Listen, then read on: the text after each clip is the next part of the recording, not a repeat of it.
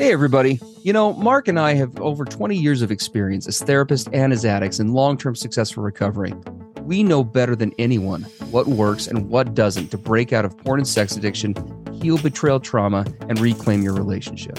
And we've poured all of our personal and professional recovery and healing experience into a first of its kind program for addicts, spouses, and couples.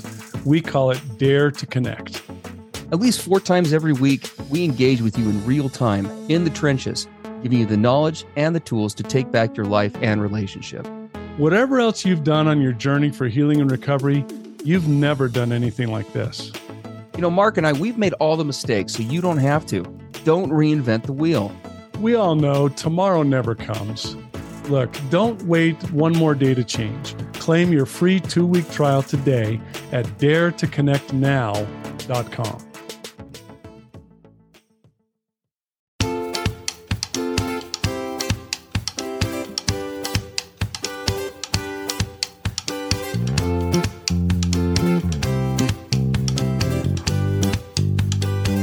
Hey, everybody. I'm Steve Moore. And I'm Mark Kastleman. We know the pain and heartbreak of porn and sex addiction. And we know the triumph of breaking completely free. Every day, we help our clients find hope and healing. Join us in the fight to take back your life, your marriage, and be stronger than ever. This is the PBSE Squared podcast.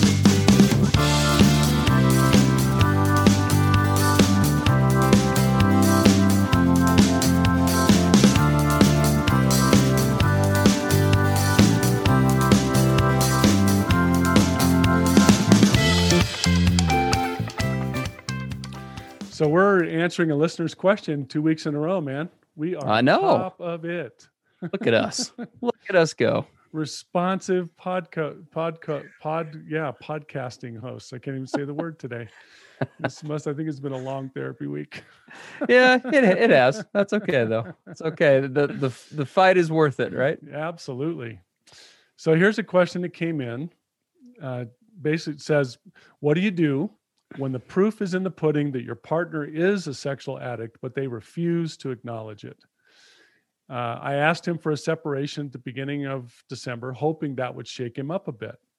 He's agreed to couples counseling, but is, quote, offended at my suggestion that he has a sex addiction. Uh, there have been many discoveries over our 17 years. Is there a way to help him see, or are we a lost cause? That is a great set of questions right there. And we see this all the time, right? I was going to say this is a first for me. I've never right. never come across this. Yeah. Yeah, no, it's uh it's it, it is. I think it's very common. I mean, uh, as with many of the topics we discuss, Mark and I, you know, we both can very much relate to being that that husband, that guy.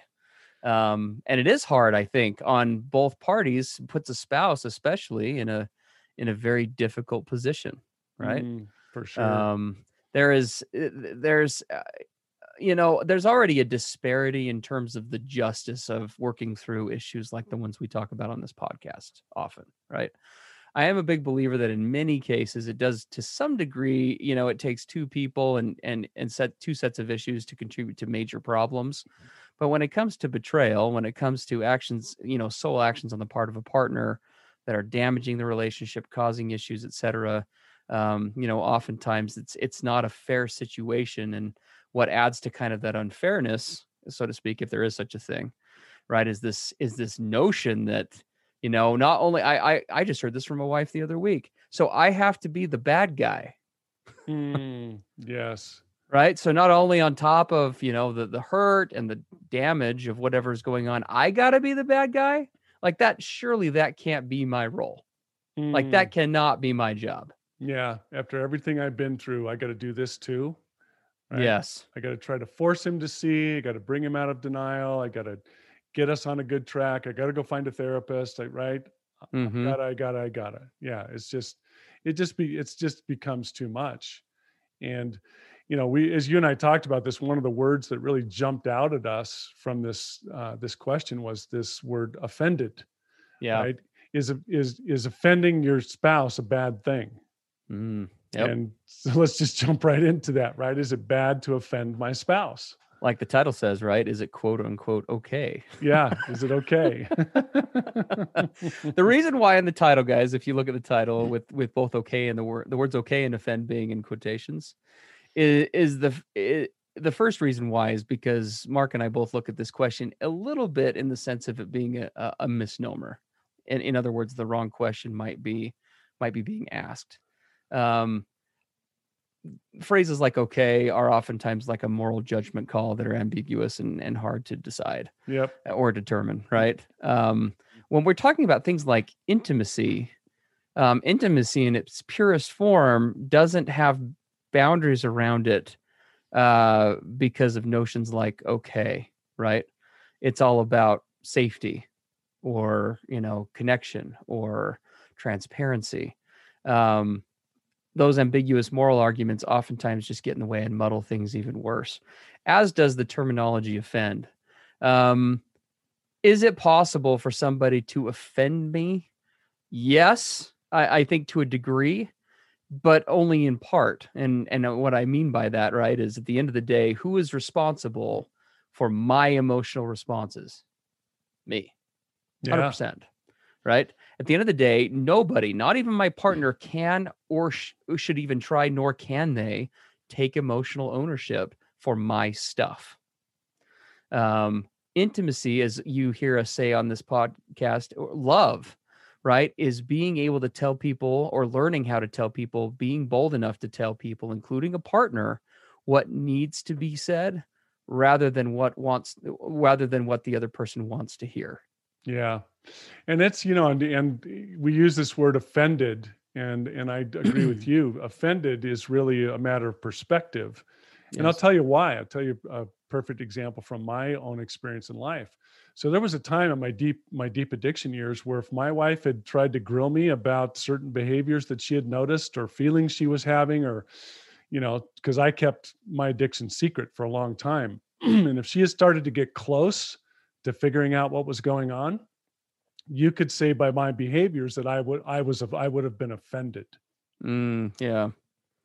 And what yeah. that really means is it basically would have triggered my fear, my pride, uh, you know, my resentment. You're someone's trying to disrupt, you know, my favorite place of self-soothing and escape and avoidance in my life. Yeah, I would have you would have gotten my hackles up and I would have, you know, been like a a bear that's been a, that's been aroused from his you know his addiction hibernation or whatever you want to call it yes but today today i don't react in that way at all i actually invite my wife i give her permission to mention things that she sees i ask her hey if you see these certain behaviors or you see that i'm going off the track or you can see i'm going back into old habits please tell me please yeah. let me know i i look forward to her doing that I'm at the exact opposite end of being offended.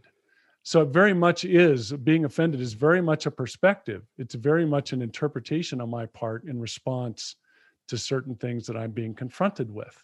So it isn't an automatic. Well, there's just certain things that are offensive. Well, is that true? Mm. Right. So we have to question that word. We have to really um, step up and look at it as you said, and also this word, you know, okay. is it okay? yes, absolutely. Well, and, and and when a relationship is functioning the way that it should, right? This is kind of another reflection on the on the concept, right? Um, speaking as as uh, to our to to our guys who may be listening who find themselves in the same position, maybe even this same husband, right? Um, having felt highly offended, quote unquote, you know, when my wife would bring up or call into question my stuff right? It oftentimes, as Mark is indicating, does have to do with you know emotional insecurities on my end or it's hitting on my shame right or things that i mm-hmm. to quote brene brown right we we are w- w- the things that we are most enraged or m- when people hit on elements of ourselves or or bring up topics that we secretly believe right? Yeah, that is right. when that's when rage really comes out is mm-hmm. is when they're hitting too close to home.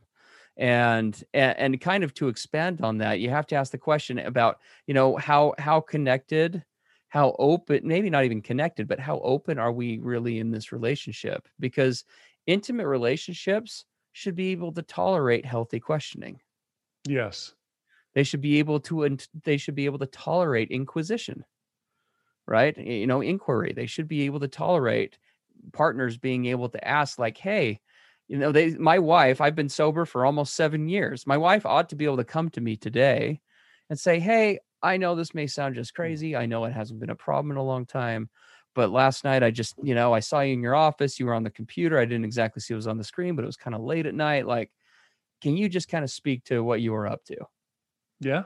Right? And it should allow for that without me going into a place of pride which i think is what's really probably happening here or shame when we say offended. That's kind of a euphemism for that Yeah. right? And going to that place. Well of course if eh, because i think oftentimes a husband i know i used to do this if you really loved me you wouldn't question that right? That usually is where that oftentimes stems from. If you really loved me if you really knew me you wouldn't even bring that into question. Yep. And look at that. That that's a strategy that I used all the time. yeah Right. We sometimes we we can put that in the gaslighting category, deflecting, you know, distracting, moving your attention off of the real issue. Uh, yes you really loved me. Oh, look, we just got completely off the topic of the fact that I probably have an addiction of some kind. Now Yes. we're off on whether you love me or not. When it hits on that more baseline level, right, of a relationship, of being able to, on any level, both partners in a relationship need to be working towards a point where they can both feel free to say, How are we doing? Mm-hmm. Right? Are we doing okay? Where, what are we doing well? What are we struggling with? So, yeah, I, I would say that that is the case. Um, couple of uh on my i used to I, i've thought oftentimes about hanging this on my wall because I, I i swear i say this phrase at least once a day in my office you know it, we tell the truth at any cost in this office. That's what i will tell clients because that's what intimacy is. That's what intimacy requires right? Um getting away from that okay piece. I totally can we can totally empathize with this with this amazing wife who is is you know feeling some fear some hesitation maybe some hopelessness around around having to address this right? For sure. with their husband probably for the hundredth time if Yeah. if if we read into this a little bit. Um but it, it- but again you can call what we oftentimes do in the name of quote unquote love you often too often is actually enablement right? It's conflict avoidance. It's not wanting to offend or not wanting to create conflict. But you know love can't be love if you rob it of truth. If you take away the truth what is that? I don't know but it isn't it isn't love Yeah, because if we're talking about intimacy, right? And I always say, into me you see, into you I see, right? This transparency, this authenticity. We can't get there if we're if we're enabling or trying to protect unacceptable behavior. correct You just intimacy and and and avoiding the real issues and stepping around them because you have fear of what the consequences might be, right? How they're I'm going to be punished for bringing this up uh, you know, he, he's just he's just going to take the same approach that he always does and sidestepping and turning the, the attention back to me. Or maybe our marriage might even be over if I push this too far. yeah And so that all of that fear and all of that all of that enablement and rationalization really becomes a wall that prevents us from getting to the place of true intimacy, true connection. And that's like we say, fear derails authenticity. You yeah can't have authenticity and intimacy and fear at the same time. yes They just can't coexist. yeah absolutely right and and i think that those those conversations are always going to be scary to a degree Oh yeah, for You sure, know? right? I Yeah, mean, I I think I I I jokingly say to clients and colleagues, you know, I'm probably not doing my job right if I don't piss off at least one person a day right. because that's the truth, right? I mean, being a good therapist, part of that job is Mm. telling people hard stuff. It's it's confronting thinking, it's challenging thought patterns, it's doing all of those things. yeah, and, and- that's and that's scary for us. It's not like It is, exactly. We're not afraid. It's very much we we experience this concept every day. Feel the fear and do it anyway. It gets better, right? We've gotten better at We are, managing it and molding it. it. Yeah, but I think most people, nobody sits down and and at least at least in a healthy state and says, "Geez, how can I just rile this person today?" Right? Or right. how can I just rattle their cage? Right? It's always uncomfortable, but so the fear I think is always going to be there. It's if we allow it to derail, right, or rob us of our authenticity, that's where it becomes problematic. Yeah. Cause you can you can feel it, but you kind of push it, you push it off into the background. And I like I call it little acts of courage, just little acts of courage, just little daring to step out, Yes. right? And and to dare to do something that's scary. Mm-hmm. Absolutely. So, uh, kind of breaking this question down because there were actually kind of multiple questions being asked there. We'll Mm. we'll take a subsection and we'll talk about this phrase. Is there a way to help him see, you know, see meaning his behavior, right, or the implications, or are we just a lost cause, Yeah. right? That's a tough one. Um, It I have a couple is. thoughts about that. I know you do too. Um, the first, right, is that there there is a way to help him see, but you you play a small role in that directly coming about.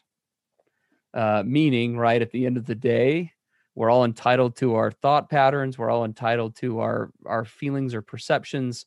There's no way to make anyone, including a partner, magically see this.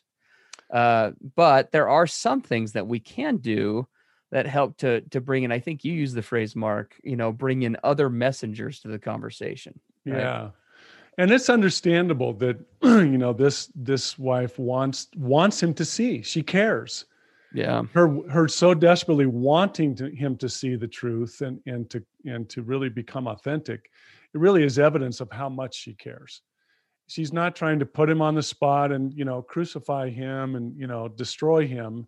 She really wants this to work. She's uh, like I often say when we have when our partner spouse is coming to us with these issues it's their cry it's their cry to us to connect i want to connect to you i Yeah. want to be one with you and this stuff is separating us hmm that's why i want to bring it out and put it on the table so that we can we can become united so Yes. it's not a negative thing that she's wanting so much for him to see it's it's really evidence of how much she cares about this relationship and and about him frankly Yeah. Yeah. No, I, I I completely agree. And, and, you know, the the the way, you know, Brene Brown has some really, you know, she's one of the world's kind of leading experts on shame and some other topics. And and I, I love what she has to say about accountability. She uses this term, I maybe I've mentioned this before, of of holding up a mirror to your partner. Right. Mm, And what is and, and what that actually means. The way to really hold someone accountable isn't to become aggressive or attacking the way to hold someone accountable is to do the opposite of what we're conditioned to do which which uh, uh, to do which is of those things which is to right meet it with complete and total vulnerability to because oftentimes that those anger pieces those frustration pieces frustration places i think can in some ways actually mitigate the severity of the issue to the other person but what will really what really cuts deep in the right way isn't by getting louder or more boisterous. It's by really dropping your guard as much as possible and saying, you need to know how your behavior from where I'm sitting is impacting me and impacting this relationship in crystal clear terms, right? yeah In a in the most loving way possible. You you are hurting me. And here is why. Your actions when you do these things, it impacts me in this way, right? It's the opposite of that, you know, you son of a, you know, how dare you, you piece of, you know, whatever. It, it, it's the exact opposite, right? It's it's being willing to double down on the intimacy if possible, and being that that right there. If the question is right, how do I help him see? The, the suggestions we're going to give after this is are going to be based on that concept, right? Is is how loving and how vulnerable can you get? Because even though you can't control his side of the story, there is a piece of this that you know they will set the stage for i think the best possibility for him to be able to be open to that Yeah, uh, here comes the sentence. I'm going to let him see into me completely. Mhm. No mask, no no guards, no no pulling punches. I'm just gonna I'm gonna say it exactly like I'm feeling it. yeah And you you you had said Steve before we started, right? I'm I'm going to love him enough to let him be uncomfortable. hmm We could even say I'm going to let I'm going to love him enough to let him be offended. yes We're going to Absolutely. you know the, the topic of this podcast. Yeah. let him be offended for sure Exactly. Yep. being offended quote unquote is not necessarily bad because sometimes that questions behavior um and that's not a, and that's not a, a necessarily a bad thing and i know that we're I, I know we're kind of getting short on time you know if we were to if we were to kind of look at the next side of this um i would i would pose a a question to both this this person who you know put out uh, put out this question to us, as well as to as well as to their their spouse. You know, be asking yourself if you're the partner, but he also should be asking himself, why does he, why does, why do I, right, react this way to the possibility or the topic of going to get therapy, Mm, right? Where is that averseness coming from? Yeah. Um, because that right there, it, because I can tell you, having been on both sides of the coin, where that has either been highly averse or highly not, right? As we talk about oftentimes on on these podcasts, if my wife were to come in here today and say, "Steve, I think you're acting out again. I think we need to go to therapy," there's of course going to be a human part of me that's just going to be like, "What? What the crap?" Like seven years, lady. Like that's going to be like an instant human response. But what's my authentic response going to be? That's an op. Fine you know I, I disagree and i know i'm not in that place but if you feel that you are i mean i could see a world i had a long history in this i could see a world in which that would be the case. So if if going back and doing some therapy or working on some of those issues it's not going to do any harm right? It's an Yeah. oppor- it's an opportunity to connect more. It's an opportunity to provide safety right? It's an opportunity to help my wife uh help my wife work through some of those feelings and i and i will benefit as a result Yeah, and I think that's a great point. If right, if I don't have anything to hide, if there's nothing going Yes. on here, why am I so resistant Mhm. to the to the concept of coming together with a professional and putting and getting some help, talking about things openly and honestly and authentically? How is that negative or bad Mhm. if everything is just fine? And I and I want to talk for a second from the from the the angle of the addict in this, you know, with Yeah. regard to the husband. I understand what this feels like the reason that we're so resistant when we're stuck in in addiction or unwanted behaviors or things that we know are not right right that aren't honest that aren't faithful that aren't whatever the reason i resist talking about that and bringing it out into the open is frankly i'm scared. It scares the living daylights out of me. What's going to happen to my reputation if someone learns what i'm doing in secret? What's going to happen to my marriage? My wife is never going to see me the same ever again I mean, there are a lot of issues going on as to why I I'm offended, to why I resist, to why I throw up walls, because this scares me to death. And I spent I was in that place for decades, and so there's a there's some empathy to be shown to the to the guy struggling with addiction as to why he's so resistant. It's absolutely understandable. It's Totally. actually normal to feel that way but if you if you choose to stay there and stay stuck there you cannot make progress you cannot come out of this until you're willing to face your fears and dare to step out into the light yeah and i know that that's terrifying Yeah. Well, and, and you're and, and what you say is so true, right? I mean, we addicts, we live with a very real fear, as we oftentimes talk about, right? Fear of discovery, fear of what people are going to think. It's terrifying. It's Mhm. absolutely terrifying. So we can totally empathize with that fear-based thinking and feeling like you're throwing yourself off a cliff, you know, in a really scary way to to open up like that.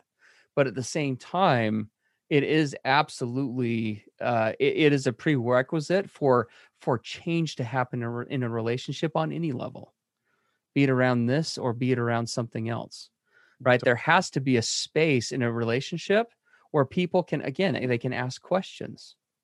They can question things they can they, they can- can examine things.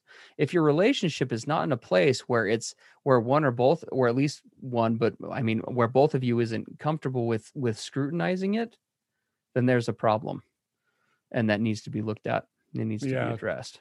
Certain things can't be said we just don't go there how dare you yes. right? All of these walls we throw up we're we're never going to be able to come to a place of true connection and intimacy. And our assignment is really along those lines right? The thing that we encourage um, you know this this this spouse a- and and the husband as well uh, if he has any type of willingness is please start getting involved in some kind of external recovery system. Yes. Something that's outside of the two of you it's Mhm. so hard when you're in it to be able to see what you need to see on both sides on both sides both for the addict as well as for a Mhm. partner and so for for the partner you know there's things like S-Anon 12 step programs where uh, you can learn how to start to set up boundaries and to start to have healthy dialogue with someone who's struggling with addiction How And get input, it? yeah and right? get, and, And- right Get input from other people who are dealing with similar stuff. and who have been there and have navigated Totally. through it totally. So we need outside sources so Yes. for, the addict and for the spouse both Yeah, and this is a good goal I think Mark to give because this is applicable to our listeners no matter where you're at in recovery. Um, I have yet in my entire career come across a couple. Okay, okay, I take that back. It's happened like one time. wow I can think of like one example where this wasn't the case, but I have, uh, other than that exception, I have never had it, had any client ever come to me and go through through the list of ways in which they're reaching out to people, and I've been able to look at them and authentically say that's too much. You need to back off from it, yeah yeah right? Um, you're getting too much help you're reaching yeah, out too exactly. much. You're being too transparent too too much insight you know Yeah, too much yeah. support from other people you don't want all that support support's no good so so it's you're right i mean wherever you're at in this process we can all do with more frequent frequent gut checking with other people on whatever level that looks be it professional or otherwise Yeah. So, So get involved with some 12 step, either on the addiction or on the spouse side, uh, individual therapy, of course, or, or group and couples programs, yes right? If the individual side is just a little bit too scary or daunting, start out with a, with a group, start out with, with other couples that are going through similar things, right? The goal is to bring in outside voices, other messengers into the conversation. yes So it's not just the two of you in your myopic, you know, very, very closed and small little box. You've got to get outside that. yes And it's just, it's just critical. That's how Steve and I came out of the place places that we were in, is we had to be mm-hmm. willing to start to to get outside help. And if if you find like a good therapist who knows what they're doing, they will be able to help you navigate this in a balanced way. One of the hallmarks of a good therapist is always a willingness to hear out both sides and and and come at it from an unbiased place, right? And that's not always the case with every single situation, but that's what you want to be shooting for. Um, and so if if you've got good people and you're and you're taking the time to find a right fit, uh, you'd be surprised how much that can help. Absolutely. Awesome, everybody. Well, thank you for tuning in. As always, please uh, keep up the submissions. We we we love. We always have topics to present on, uh, just like we do in therapy. But it, it- just like in therapy, we'd always much rather address issues that are coming up specifically for you. So, uh, thank you for for reaching out, and please do keep reaching out if you have a question or an issue. Be uh, along any sort of the you know the sexual addiction spectrum, the connection connection intimacy spectrum. Uh, we have a contact form at pbsepodcast.com where you can go and you can fill that out, and we would we would love to address that for you in some form or fashion. All right. We'll see everybody next week. Have a great one.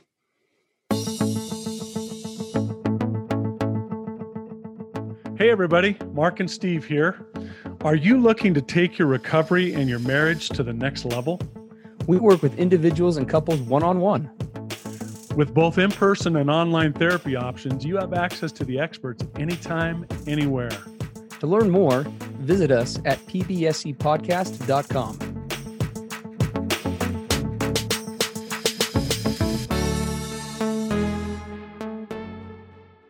Everything expressed on the PBSE podcast are the opinions of the hosts and the participants and is for informational and educational purposes only. This podcast should not be considered mental health therapy or as a substitute thereof. It is strongly recommended that you seek out the clinical guidance of an individual qualified mental health professional. If you're experiencing thoughts of suicide, self harm, or a desire to harm others, please dial 911 or go to your nearest emergency room.